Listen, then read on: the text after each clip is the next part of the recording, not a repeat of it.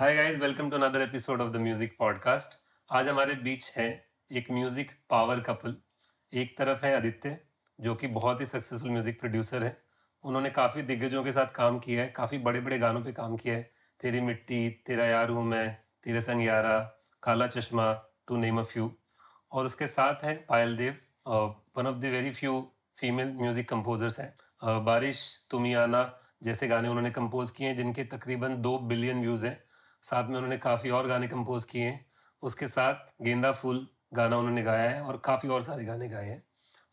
इन दोनों ने मिलके अभी रिसेंटली अपना ऑन्टरप्रेनरशिप जर्नी भी स्टार्ट किया है जो कि है अपनी धुन। और दोनों मिलके सारा पैसा अपने ही घर पे रख लेते हैं क्योंकि गाते भी खुद है कंपोज भी खुद करते हैं प्रोड्यूस भी खुद करते हैं। तो इन दोनों पावर कपल को वीडियो बनाने वाले को थोड़ा सा देते लिरिक्स को भी देते हैं। हाँ थोड़ा सा देते हैं। और मैनेजर आया तो उसे थोड़ा सा और मैनेजर हाँ। को भी देते हैं। नहीं नहीं नहीं मैनेजर खुद भी लगा रहे हैं।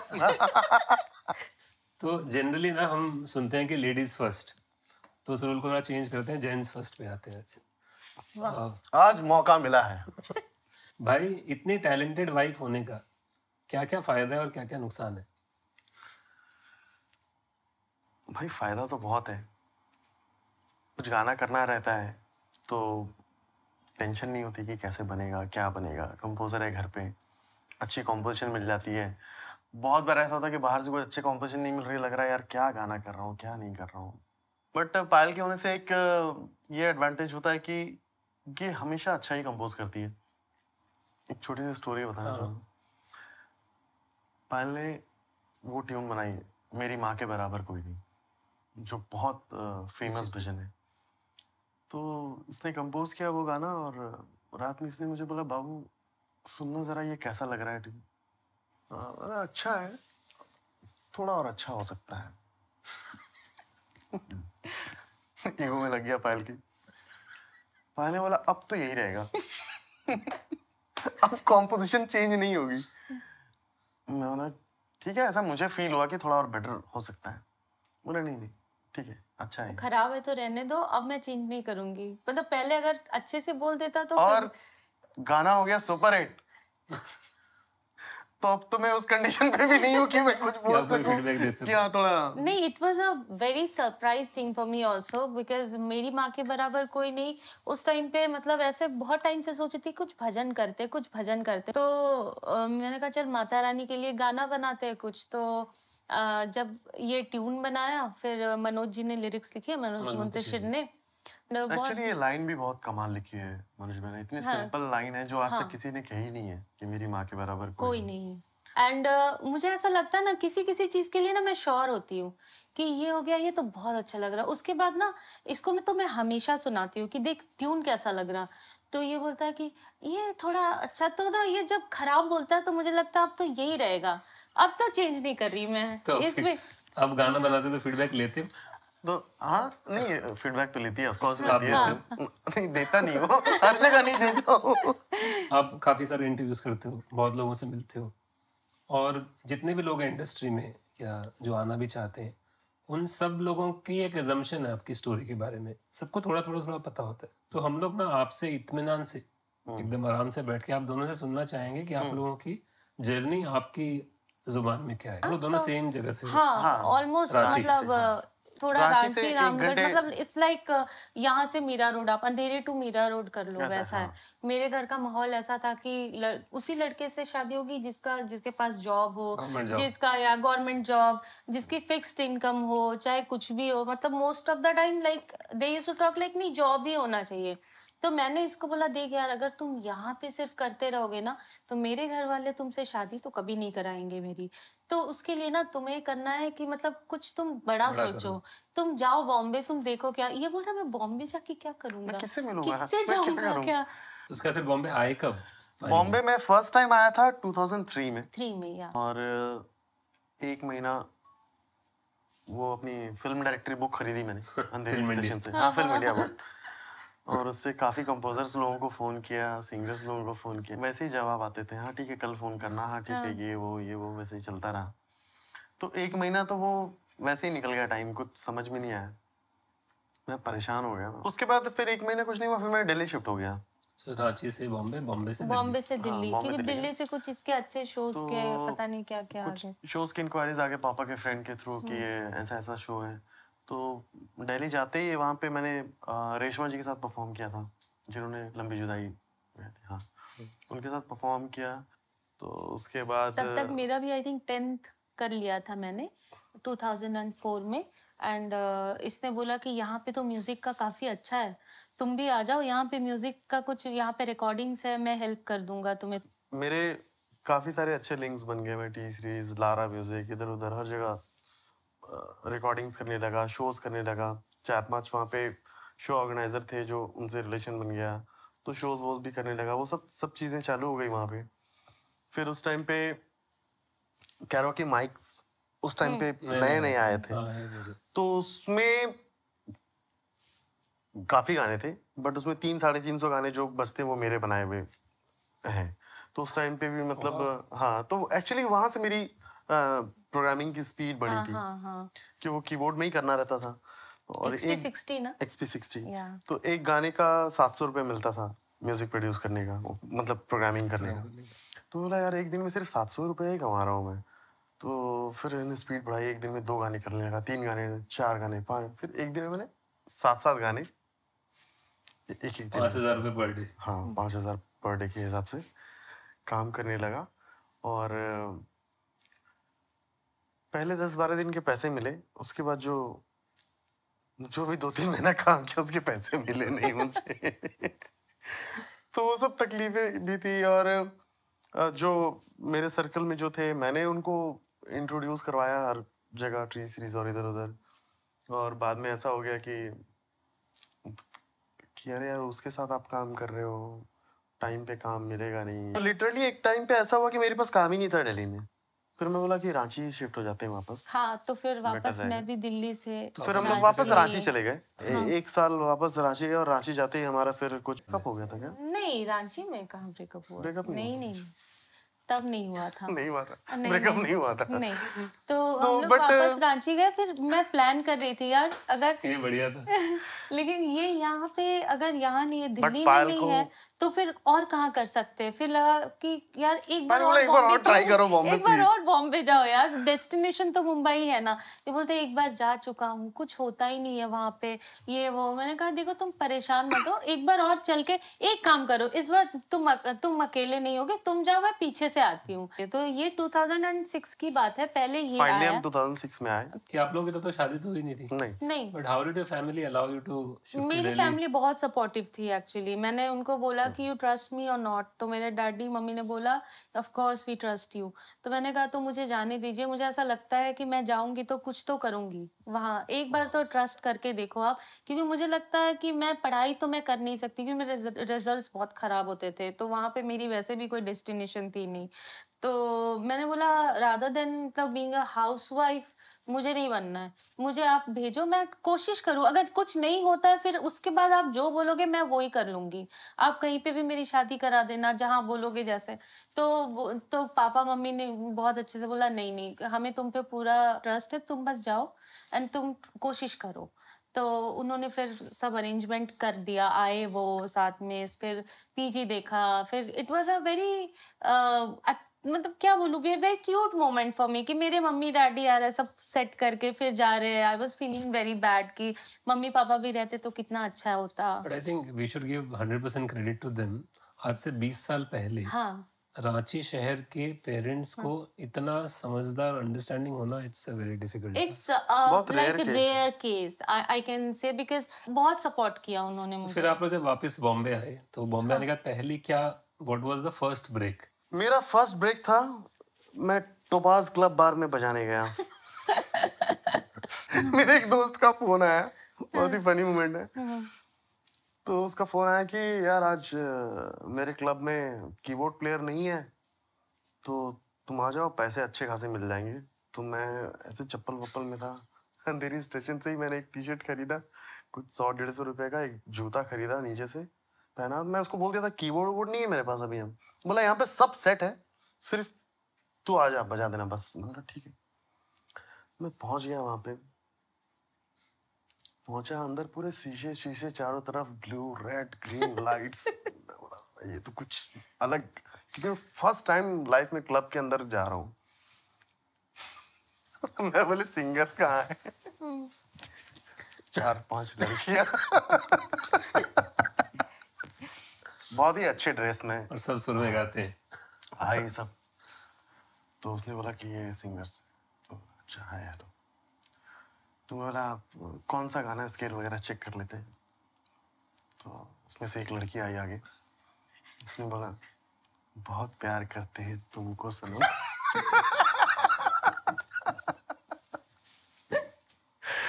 ओह, तो किसी तरीके से मैंने वो शो किया पैसे वैसे लिए। मैं बोला दूसरी बार साले मुझे फ़ोन मत करना। हम लोगों ने आपकी जर्नी के बारे में बात की। उससे जुड़े कुछ कुछ सवाल है। आपको सबसे पहला एक जो चेक मिलता है ना एक अमाउंट मिलता है जो यादगार होता है वो कोई पेमेंट याद है आपको? वैसे तो मुझे तो जो जो सबसे पहला पेमेंट मिला था वो तो बहुत ही ऐसा पेमेंट था कि वो मैं कभी भूल ही नहीं सकता हूँ और हाँ। बट हाँ काम करके जो रिकॉर्डिंग में प्ले करके मुझे कुछ दस बारह हज़ार का चेक मिला था एक और वो उस पहले पैसे, पैसे से, से हमने फ्रिज खरीदा फ्रिज था। खरीदा था। तो वो कभी नहीं भूल सकते।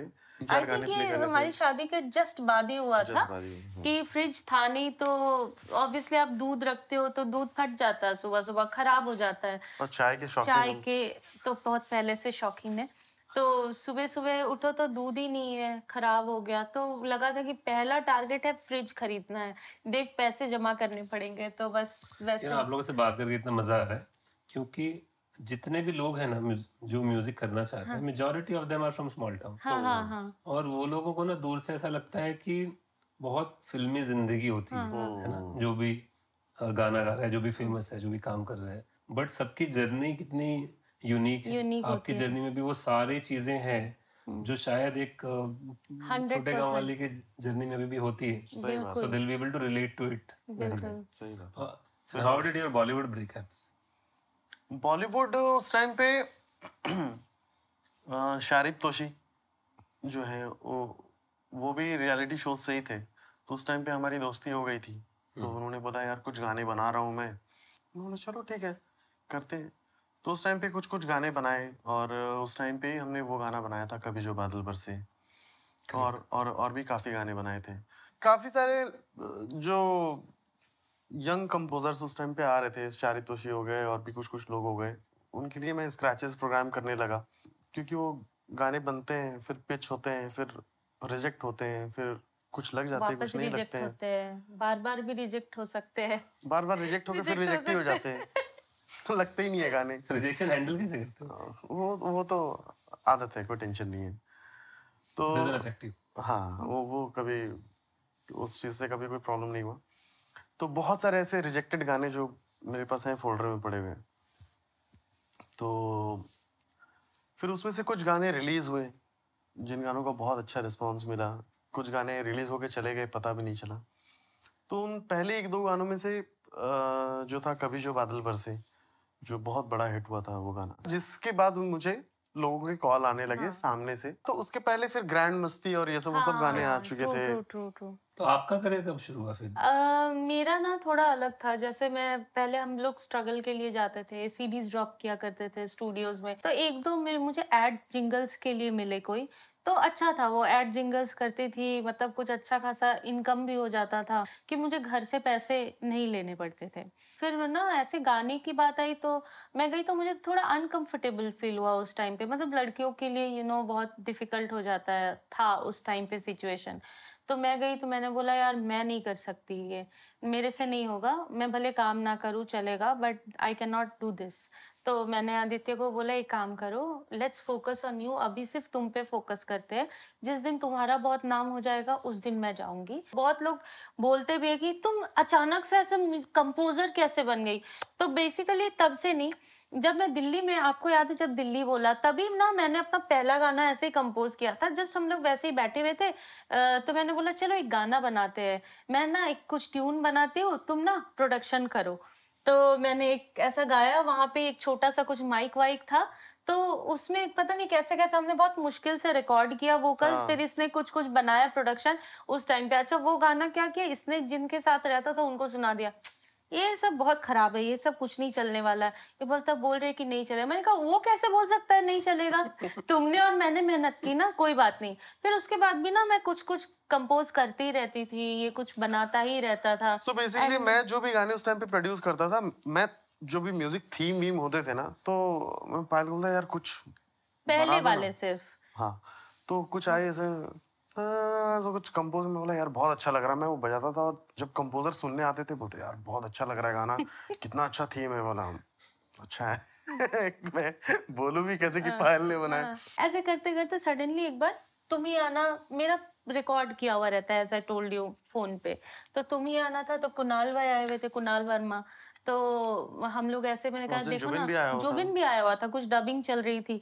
एंड मैंने बोला देखो ना एक गाना है मैं ना सुनाती हूँ कैसा है। तो मैंने जस्ट ट्यून सुनाया तो कुणाल भाई एंड इसने बोला बहुत अच्छा है। लड्डू को मैं प्ले करता हूँ पियानो पे। फिर इसने प्ले किया फिर कुणाल भाई ने बोला कि एक मिनट एक मिनट रुको आप। तो उन्होंने कुछ ना टाइप किया उन्होंने बहुत आई गई यादें।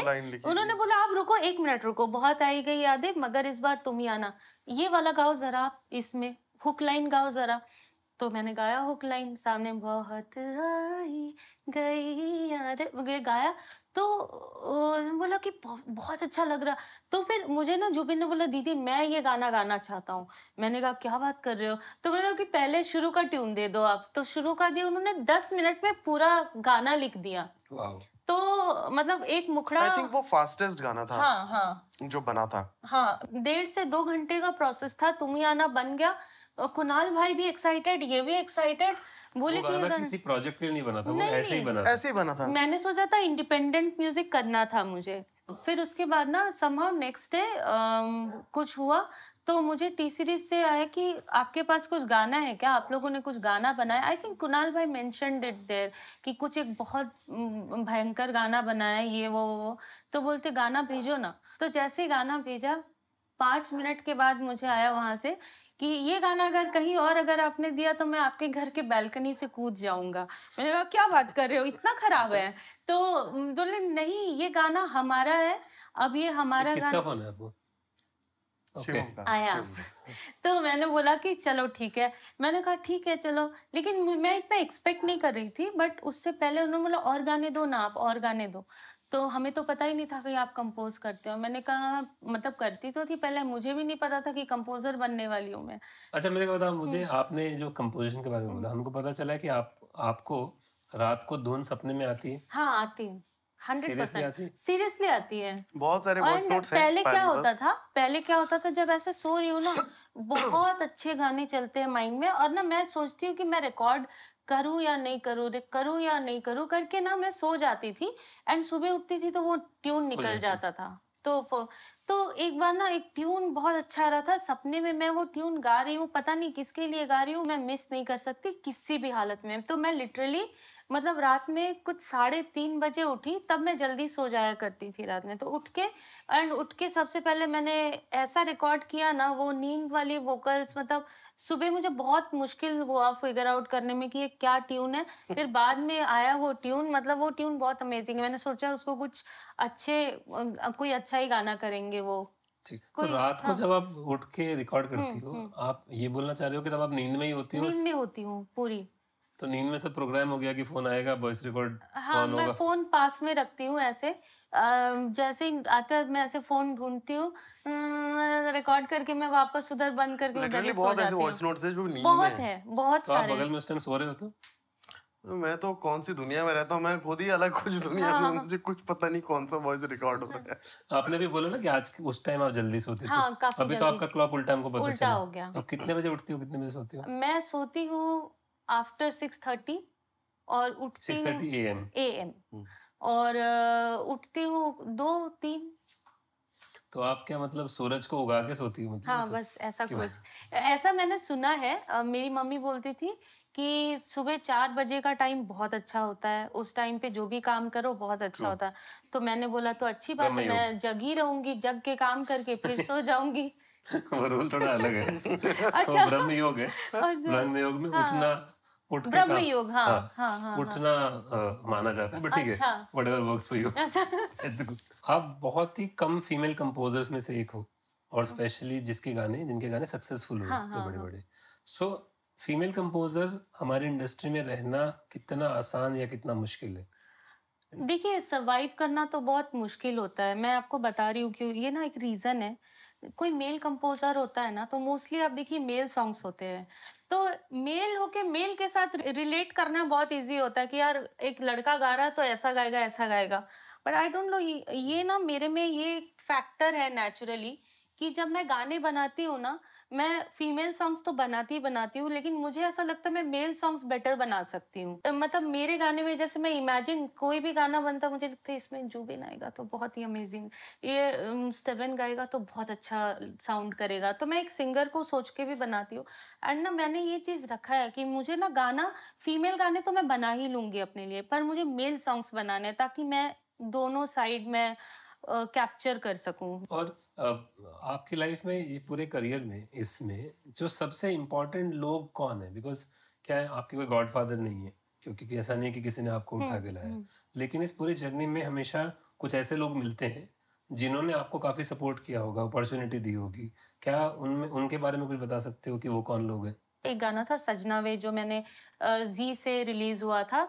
एंड उसको ना पहला गाना था मेरा, and he use to go to Salman भाई इस प्लेस बहुत अच्छा इनका रिलेशन था। बात मैं भी करती थी फ़ोन पे, मैं, लेकिन सलमान भाई से तब तक मिली नहीं थी। तो सलमान भाई ने वो गाना सुना, उन्होंने बोला, ये गाना तो बहुत अच्छा है, आपका जब भी ये गाना है आप मुझे भेजिए, मैं शेयर करूँगा। तो अब उन्होंने बोल दिया, अब आप मतलब एक्सपेक्ट कैसे करूँ कि वो सच में शेयर करेंगे? और ना मैंने बोला उन्होंने बोला वो ये बहुत बड़ी बात है मेरे लिए. एंड जिस दिन वो रिलीज़ हुआ तो आदित्य ने एक्चुअली उनको भेजा link and he actually shared it on Twitter ये मतलब सलमान भाई ने शेयर किया। मुझे लगता है मेरे लिए ना ये बहुत लकी रहेगा। मैं अगर कंपोजर बन जाऊँ तो सलमान भाई का आपकी लाइफ में एक बड़ा रोल है। बहुत बहुत। आप सनी को जानते हो? सनी हाँ। हमारे को। हम्म, वो भी म्यूज़िक प्रोड्यूस करते हैं। बहुत अच्छे प्रोड्यूसर उनसे मैंने पूछा था कि कितनी बार आप लोगों को बेवकूफ़ बनाते हो?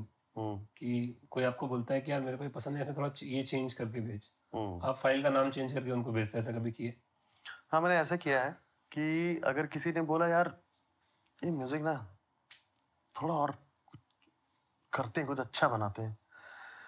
मुझे पता है कि मेरा काम बहुत अच्छा है। ये इस गाने के हिसाब से परफेक्ट है। और मुझे मन नहीं है उसको चेंज करने का। तो मैं बोलता बिल्कुल करते हैं। तो उसको म्यूट करके साइड में रख देता हूँ और एक बहुत ही खराब कुछ बनाता हूँ।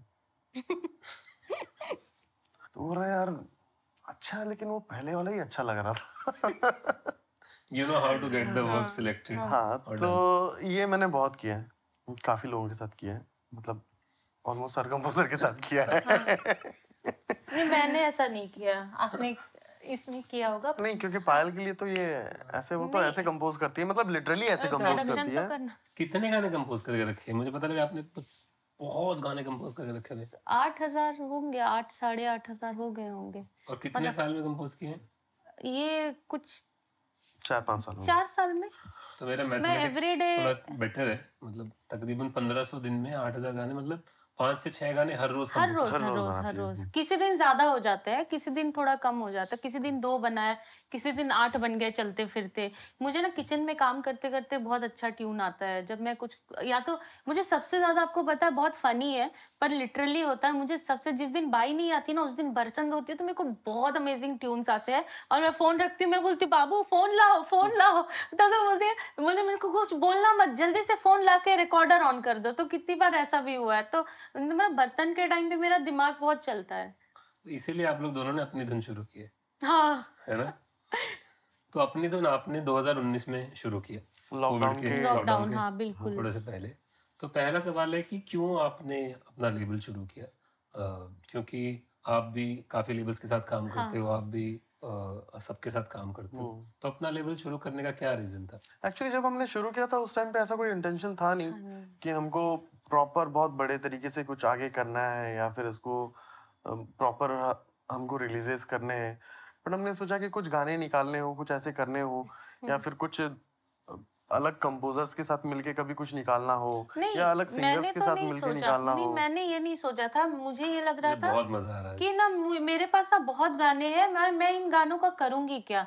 कहीं से तो रिलीज़ करना ही है। मतलब अब एक ही जगह से मैं सारे गाने तो रिलीज़ नहीं हो सकते। तो कुछ एक ऐसा हो कि एक जब हमने इतना सब कुछ न्यू किया तो एक और करके देखते आप हैं। अपना आर्टिस्टिक हाँ, एक्सप्रेशन हाँ, हाँ, हाँ, हाँ, कि कुछ गाने हैं जो मैंने जो मैं बाहर से नहीं कर सकती वो मैं यहाँ पे ऐसे टाइम पास करना था मुझे। फिर हमने सोचा कि चलो एक हनुमान चालीसा निकालते हैं। तो फिर वो बनाया वो पवन सिंह ने गाया फिर उस टाइम पे मैं दबंग उबंग में काम कर रहा था तो सोनाक्षी के साथ अच्छी से दोस्ती हो गई थी तो मैंने सोनाक्षी को बोला कि अगर अंकल शुरू के श्लोक बोल देंगे तो बहुत अच्छा लगेगा। तो शत्रु जी ने शुरू के श्लोक बोले। तो अभी तक कितने गाने हम कितने प्रोजेक्ट कर चुके हैं? अभी तो काफ़ी हो गया। आई थिंक पंद्रह बीस गाने के आसपास हैं अभी। और क्या आप लोगों का फ्यूचर प्लान है अपनी धुन को लेके? बहुत अच्छे बहुत अलग करना है एक्चुअली कुछ गाने ऐसे भी होते हैं ना जो आपके दिल के करीब होते हैं और आप दूसरों के साथ वो एक्सप्लोर नहीं कर सकते। थोड़ा वेस्ट साइड से इंस्पायर्ड थोड़े वैसे प्रोजेक्ट जो इंटरनेशनल साउंड के साथ। एंड वैसे ही है कुछ कुछ नया करना है मतलब एंड साथ में वो भी बैलेंस करना तो आप लोग दोनों के अलावा और भी दूसरे आर्टिस्टों के गाने भी होंगे? हाँ हाँ हंड्रेड ऑलरेडी कर रहे हैं हम लोग हंड्रेड परसेंट करने हैं। और कुछ अपकमिंग आर्टिस्टों के गाने भी होंगे। हाँ हाँ हाँ डेफिनेटली मैंने एक्चुअली कुछ एक अपना ईपी प्लान किया हुआ जिस जिसमें अराउंड छः सात गाने होंगे और उसमें से पाँच गाने तो मेरे कोलैब में ही होंगे।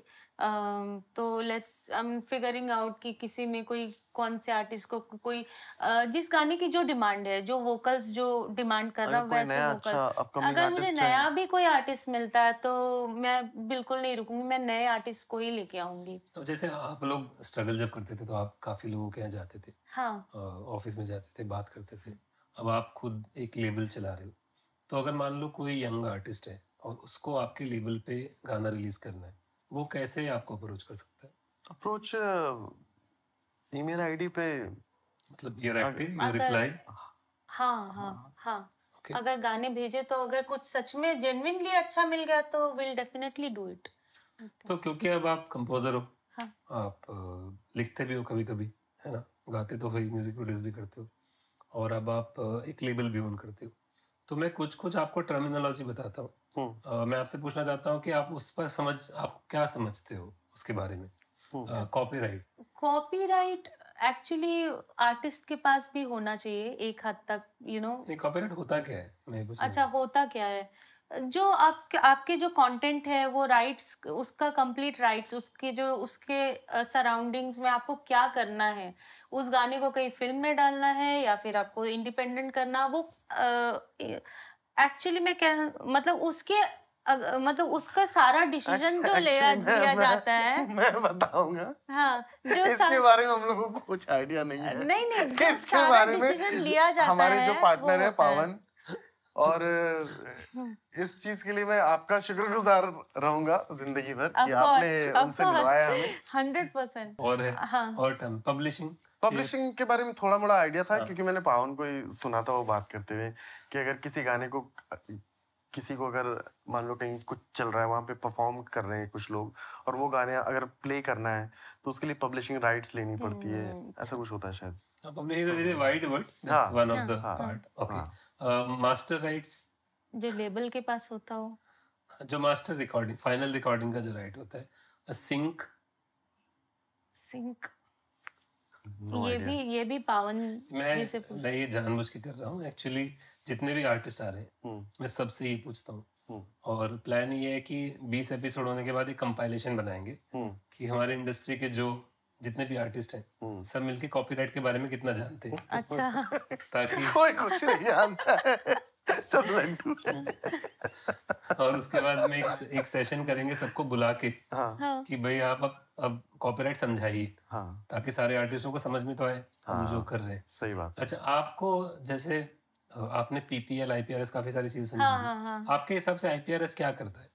आईपीआरएस अगर आपका कोई गाना हो जो बहुत कहीं चल रहा हो कहीं कोई अगर even the artist is performing even किसी शो में यूज़ हो रहा है या तो किसी कहीं पे कौन मतलब टीवी में यूज़ हो रहा है कहीं पे अ, तो उसके राइट्स जो है ना वो वो आपको रॉयल्टीज लाके देते हैं. आईपीआरएस मुझे आइडिया Yes. क्योंकि मेरे पास आती है इसलिए ऑफ़ कोर्स तो इंक्लूडिंग uh, एवरीथिंग अगर आपका गाना बीजीएम में भी बजता है वो वहाँ से भी रॉयल्टीज आती है आपको।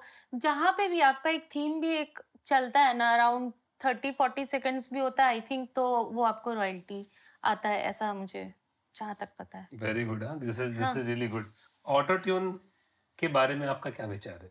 ऑटो ट्यून के बारे में मेरा बहुत अच्छा विचार है। वो एक सिंगर के आवाज़ को बहुत खूबसूरत बनाता है अगर उसको करेक्ट मात्रा में यूज़ किया जाए तो। और करेक्ट तरीके से तो आप यूज़ करते हो रेगुलरली मैं हर सिंगर्स की वॉइस में यूज़ करता हूँ। You should be blamed for making everybody sound very good आपके पास बहुत सारे सिंगर्स हैं। बिल्कुल मुझे पता है कि वो लोग कहीं और अपनी वॉइस ही रिकॉर्ड नहीं कराते। हाँ। हाँ क्योंकि उनको जैसा आप साउंड करवाते हो वैसा शायद कोई और साउंड नहीं करवा सकता। हम्म। तो ये जो एक्सटेंसिव यूज़ है आप इसको सही मानते हो? आपके हिसाब से सही है? देखो अभी तो सब कुछ सही है। क्योंकि अ, अभी मुझे लगता है एक सिंगर तो बहुत है। बहुत अच्छे अच्छे भी हैं बहुत नॉन सिंगर्स भी हैं बट वो बहुत अच्छा काम कर रहे हैं। बहुत अच्छे सिंगर भी है जो बहुत अच्छा काम नहीं कर पा रहे वो तो लक फैक्टर वो Correct, वो तो वो, बहुत वो एक सब्जेक्ट ही अलग है। लेकिन अभी जो साउंड का एक जमाना चल रहा है तो साउंड के हिसाब से अगर आपकी वॉइस क्वालिटी वैसी है और एक आप ठीक ठाक गा लेते हो। तो अब ऐसा भी नहीं है कि जो एक बेसिक सिंगर है वो तान वान मार रहा है। वैसा नहीं होता है। एक बेसिक सिंगर है वो बेसिक गाना ही गाएगा सिंपल गाना ही गाएगा। थोड़ा सा उसको ऊपर नीचे करके ठीक ठाक करना पड़ता है। तो अभी आपने ना इतने सारे सिंगर्स को अ, अ, सुना है उनकी वॉइस पे काम किया है। हम्म। तो मान लो मैं एक सिंगर हूँ और अगर आपसे ये पूछा जाए कि यार एज अ सिंगर मुझे किस चीज़ पे ध्यान देना चाहिए ताकि मेरी आवाज़ लोग यूज़ करें या मुझे काम मिले? नहीं would you ऑफ़ suggest? नहीं ऑफ़ कोर्स सिंगिंग पे ध्यान देना चाहिए। सिंगिंग पे ध्यान देना चाहिए और टेक्सचर पे भी ध्यान देना चाहिए आई नहीं टेक्सचर तो देखो जो होता है वो तो नेचुरल होता है। नहीं बट नेचुरल होता है but you can modulate it you हाँ, can experiment with your voice मैंने जो देखा क्योंकि मैं अपनी बात करूँ तो जब मैं पहले गाती थी आज मुझे आप अगर वो पहले वाले गाने सुना दोगे तो I will definitely not like it मैं बोलूँगी हटा दो इसको मुझे सुनाओ भी मत इवन मैंने ना अपने ऊपर बहुत काम किया तो है घर पे करते-करते बंद चीज़ें अच्छी मैं खुद को बंद करके ना मैं अपना जैसे आ, आ, आ, पूरे में मतलब मैं सोचती मैं किसमें अच्छा साउंड करती हूँ? टेक्सचर चेंज कैसे करते हैं? तो मैंने बहुत कुछ सीखा है और मैंने लिटरली ऐसा टेक्सचर चेंज किया है क्योंकि ऐसे मेरे बहुत सारे गाने हैं जो कि लोगों को यकीन नहीं होता है कि यार ये भी मैंने गाया, वो भी मैंने गाया। तो ऐसे अभी बहुत सारे कंटेंट है जो आने वाले जहाँ पे लोगों को लगेगा अच्छा ये भी इसने गाया है, ये ये चीज़ें होने वाली है। तो ऑफ़ कोर्स टेक्सचर पे भी बहुत काम करना चाहिए। एंड सिंगिंग पे भी जो मुझे ऐसा लगता है आई फील कि बेसिक सिंगिंग बेसिक नॉलेज आनी होना चाहिए। चाहिए। सरगम बहुत अच्छे से करना चाहिए प्रैक्टिस क्योंकि ना मुझे ऐसा लगता है मुझे इतने रागों का नॉलेज नहीं है।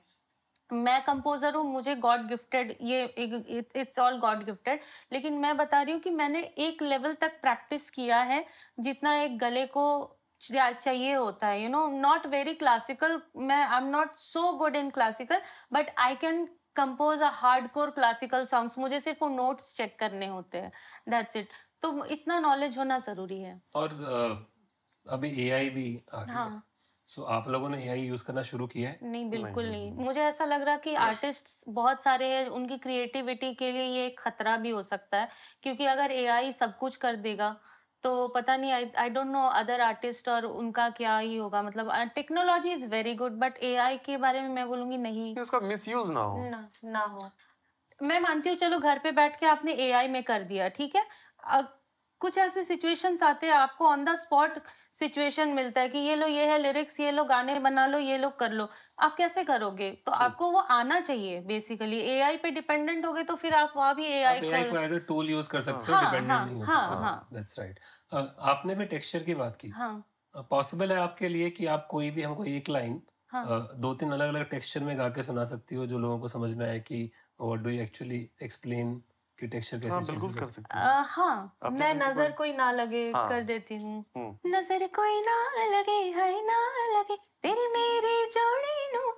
नज़र कोई ना लगे हाय ना लगे तेरी मेरी जोड़ी नो। ये हो गया एक। जो अभी है। अभी है जो। अ, कर सकते हैं। हम्म, नज़र कोई ना लगे हाय ना लगे तेरी मेरी जोड़ी नु। नज़र कोई ना लगे हाय ना लगे तेरी मेरी जोड़ी नू। दिस इज़ रियली सेंशुअस हाँ ये हो गया।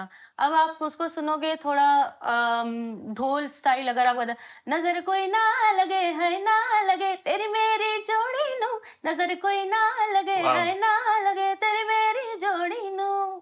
आई थिंक आपने गाना भी अच्छा चुना है। सच में नज़र नहीं लगी मतलब this is just an example I think कुछ गाने तो ऐसे जिसको कि आई ना आठ दस तरीके से प्रेजेंट कर सकते हैं। आपका जो एज अ सिंगर सबसे बड़ा पॉपुलर गाना है गेंदा फूल। हाँ हाँ। और बादशाह के साथ आपने आपने लेवल पे काम भी किया है। अभी हाँ, रिसेंटली हाँ, भी गाना हाँ, हाँ। What is that special connection with Badshah and you actually बोला जाए तो he is too down to earth मतलब उनसे मिलके जब मैं पहली बार ही मिली थी ना तब मुझे ऐसा लगा था कि मैं किसी घर के मेंबर से मिली हूँ। तो उनमें ना एक एक ऐसा फैक्टर है ना कि वो किसी को भी अपना बना सकते हैं। पहली बात तो ये है he is like my mentor also I will say because मैं कोई भी गाना करती हूँ कुछ भी होता है ना उनका सजेशन रहता ही रहता है। तो अ, बहुत ज़्यादा स्पेशल कनेक्शन है। यू you नो know, मतलब मैं जब भी कुछ गाती हूँ तो मुझे पता रहता कि भाई का गाना तो मुझे ऐसे ही गाना है जैसा वो कह और रहे उनके हैं। गाने में पायल उनको बिल्कुल अलग साउंड करती है। अलग जैसे करती इनको है। आप एडवाइस देते हो उनको भी एडवाइस देते हो कि अच्छा है बुरा है नहीं मैं बिल्कुल नहीं देती हूँ उनको क्योंकि मुझे पता वो उनसे मुझे एडवाइस अच्छा मिलेगा। आई डोंट नो मैं कुछ बोलूँगी तो शायद मैं मैं गलत भी हो सकती हूँ पर मुझे उन पे बहुत ट्रस्ट है। करे और भी अच्छे अच्छे गाने आप साथ में करो। कोई अपकमिंग सिंगर जो आपको लगता है उसमें बहुत पोटेंशियल है मेल फीमेल कोई भी आपको भी अगर लगता है। भी अपकमिंग सिंगर्स मतलब जिनको हम देख पाते हो सकते बहुत अच्छे अच्छे हैं ही ऑफ़ कोर्स जो आगे आएँगे।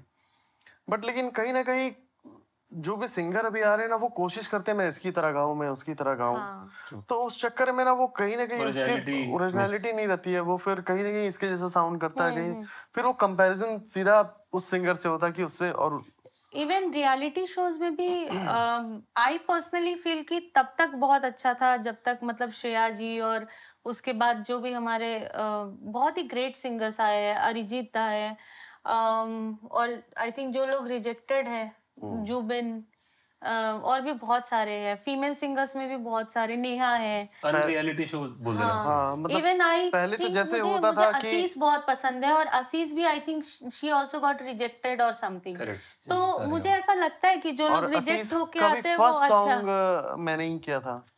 दिलदारा इसने गाया था Dildaara. I like Rashmeet Kaur also yeah she is good Rashmeet Kaur बहुत ही yeah वर्सेटाइल सिंगर है। vocals she has a good vibe yeah yeah yeah and बहुत she is versatile versatile also. True अभी मान लो आप आपने काफ़ी struggle किया और अभी आ, हम आपको सक्सेसफुल बोल सकते हैं एक तरीके से।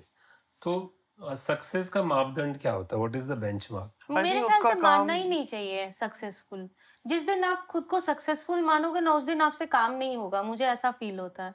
तो मुझे बहुत पसंद है ना अपने ओल्ड वाइब में रहना। आज भी वही सोचना, सोच भी मतलब मैं वही जिस प्लेस से आप आए हो ना, वो हमेशा दिमाग में रखना कि मैं इस जगह से आई हूँ, याद रखो। जब आपकी काम को लोग सुनने लगे, प्यार करने लगे अब मतलब आप, आपका किया हुआ काम लोगों तक पहुँचना शुरू हो जाए, आपको अप्रिसिएशन मिलना शुरू हो जाए तो फिर आप सक्सेसफुल हो।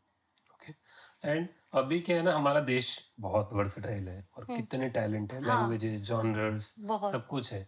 बट क्या आपको लगता है कि आज का जो युग है उसमें ज़्यादातर लोग रील वर्दी कंटेंट बनाने की कोशिश ज़्यादा कर रहे हैं? बहुत ज़्यादा। जिससे बहुत ज़्यादा। मैसिव मैसिव फ़र्क पड़ा है।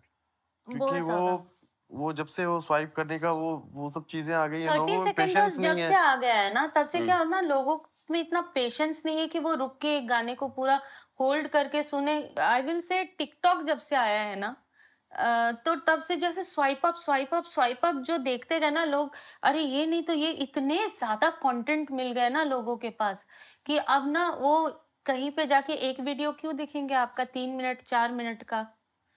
तो और एक वो है। लोगों को ना पेशेंस थोड़ा कम हाँ, हो गया म्यूज़िक से ज़्यादा हो म्यूज़िक से ज़्यादा वो फनी चीज़ें और और ये जेन्युइन बात है कि अभी एवरीबॉडी इज़ एन इन्फ्लुएंसर सबसे बड़ी बात है। तो लोग अपने में भी फोकस कर रहे हैं। हम सोशल मीडिया की जैसे बात कर रहे हैं अभी। सोशल मीडिया आप लोगों के लिए कितना इम्पोर्टेंट है? How do you how do you often use it actually मेरे लिए तो मेरे लिए भी नहीं है मैं खुद भी उतना एक्टिव नहीं हूँ और पायल भी उतनी एक्टिव मैं बहुत ज़्यादा नहीं हूँ क्योंकि मुझे ऐसा लगता है मुझे ज़्यादा टाइम ना म्यूज़िक को देना चाहिए। आपकी टीम हाँ। में कौन कौन है? और उनका क्या क्या रोल है? हमारी टीम बहुत बड़ी है। हम्म। और उसमें एक आदमी है जिनका नाम पावन भारद्वाज है। पावन भारद्वाज है वो हमारे पार्टनर एंड प्लस सारी चीज़ों और वो एक्चुअली सब ट्रस्ट है एंड हम इन पे उन पे इतना भरोसा करते हैं ना मतलब आपने बोल दिया बस आप समझो हम वही करेंगे। आपने ये बोल दिया बस ठीक है। इतना ज़रूरी है एक सही पार्टनर मैनेजर या बहुत ज़रूरी है। बहुत आपको डायरेक्शन दिखाने के लिए बहुत ज़्यादा ज़रूरी है और सुनना भी बहुत ज़रूरी है उनकी क्योंकि वो ना हमेशा आपके बारे में अच्छा सोचेंगे कोई और सोचे ना सोचे तो we need to trust them okay अभी मैं ना आपको कुछ लोगों के नाम लेता हूँ। हम्म, आपको बताना है कि आप उनके बारे में क्या बोलना चाहते हैं। अच्छा।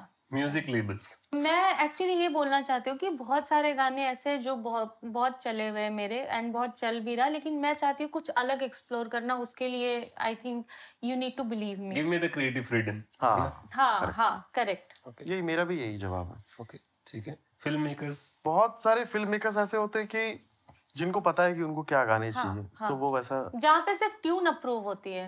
हाँ। उसके बाद सब सारी बहुत सारे फ़िल्म मेकर्स ऐसा है कि उनको क्या चाहिए वो पता ही नहीं होता है। Confused वो चाहिए आम तो वो बोलेंगे इमली।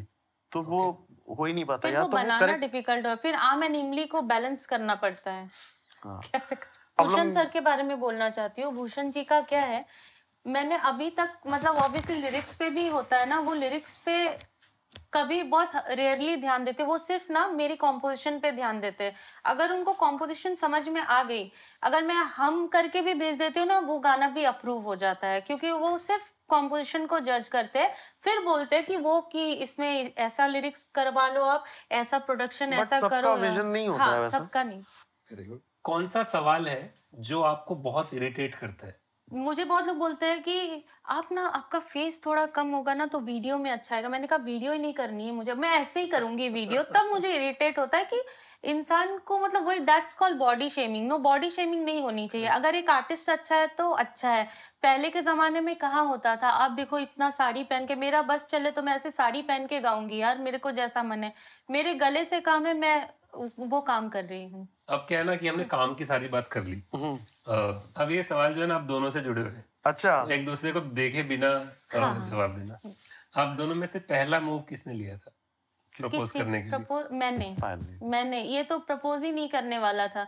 इसको बहुत ईगो था बहुत घमंडी टाइप इंसान था ये। क्या घमंडी था मैं? हाँ मुझे अभी तक अच्छे से याद है मैं वो इंसिडेंट का phone uh I I seriously think we should call it marriage podcast ज़्यादा इंटरेस्टिंग है। नहीं आपको पता है जब ना ये ना पहले ना बहुत पहले चुप चुप रहता था लेकिन कब प्रपोज ही नहीं कर रहा था। मैंने कहा कैसा इंसान है यार? ये फ़ोन पे बात करता है दो दो घंटे तीन तीन घंटे रात में और ना मेरे घर का आपको पता है उस टाइम पे पीएनटीज हुआ करती थी तो मेरा ना बहुत बिल आ गया था। पर मेरे डैडी के बजट से ऊपर चला गया था बिल्कुल दस दस बारह हज़ार का बिल आ गया था आज से 2002 में। तो फिर मैंने एक दिन सडनली ना जाके इसको प्रपोज कर ही दिया। उसमें भी इसने मतलब प्रपोज करने के बाद भी इसने थोड़ा सा टैंट्रम दिखाया मुझे ऐसा नहीं कि नहीं दिखाया। इसने बोला देखो एक तो ऐसे देख के सामने बात नहीं कर रहा हूँ नीचे। देखो मतलब प्रपोज करने का मतलब ये नहीं होता है। ज़िंदगी भर का साथ होना चाहिए ये होना चाहिए। और मैं उसको देख रही हूँ ऐसे कि यार ये करना क्या? जरा बोल। गुस्सा है हाँ बोल रहा है ना बोल रहा है कुछ तो बोल दे हाँ या ना। मैंने बोला देखो मुझे आगे का नहीं पता अभी का बताओ हाँ या ना नहीं तो मैं जा रही हूँ। तो उसने बोला नहीं नहीं अभी के लिए तो हाँ है। मैंने कहा बस ये तो ऐसा मतलब था मतलब थोड़ा और थोड़ा पहले रूट भी था। क्या रूट था? हाथे। अच्छा चलो ठीक। दोनों में से शॉपिंग कौन ज़्यादा करता है? हम दोनों। नहीं नहीं।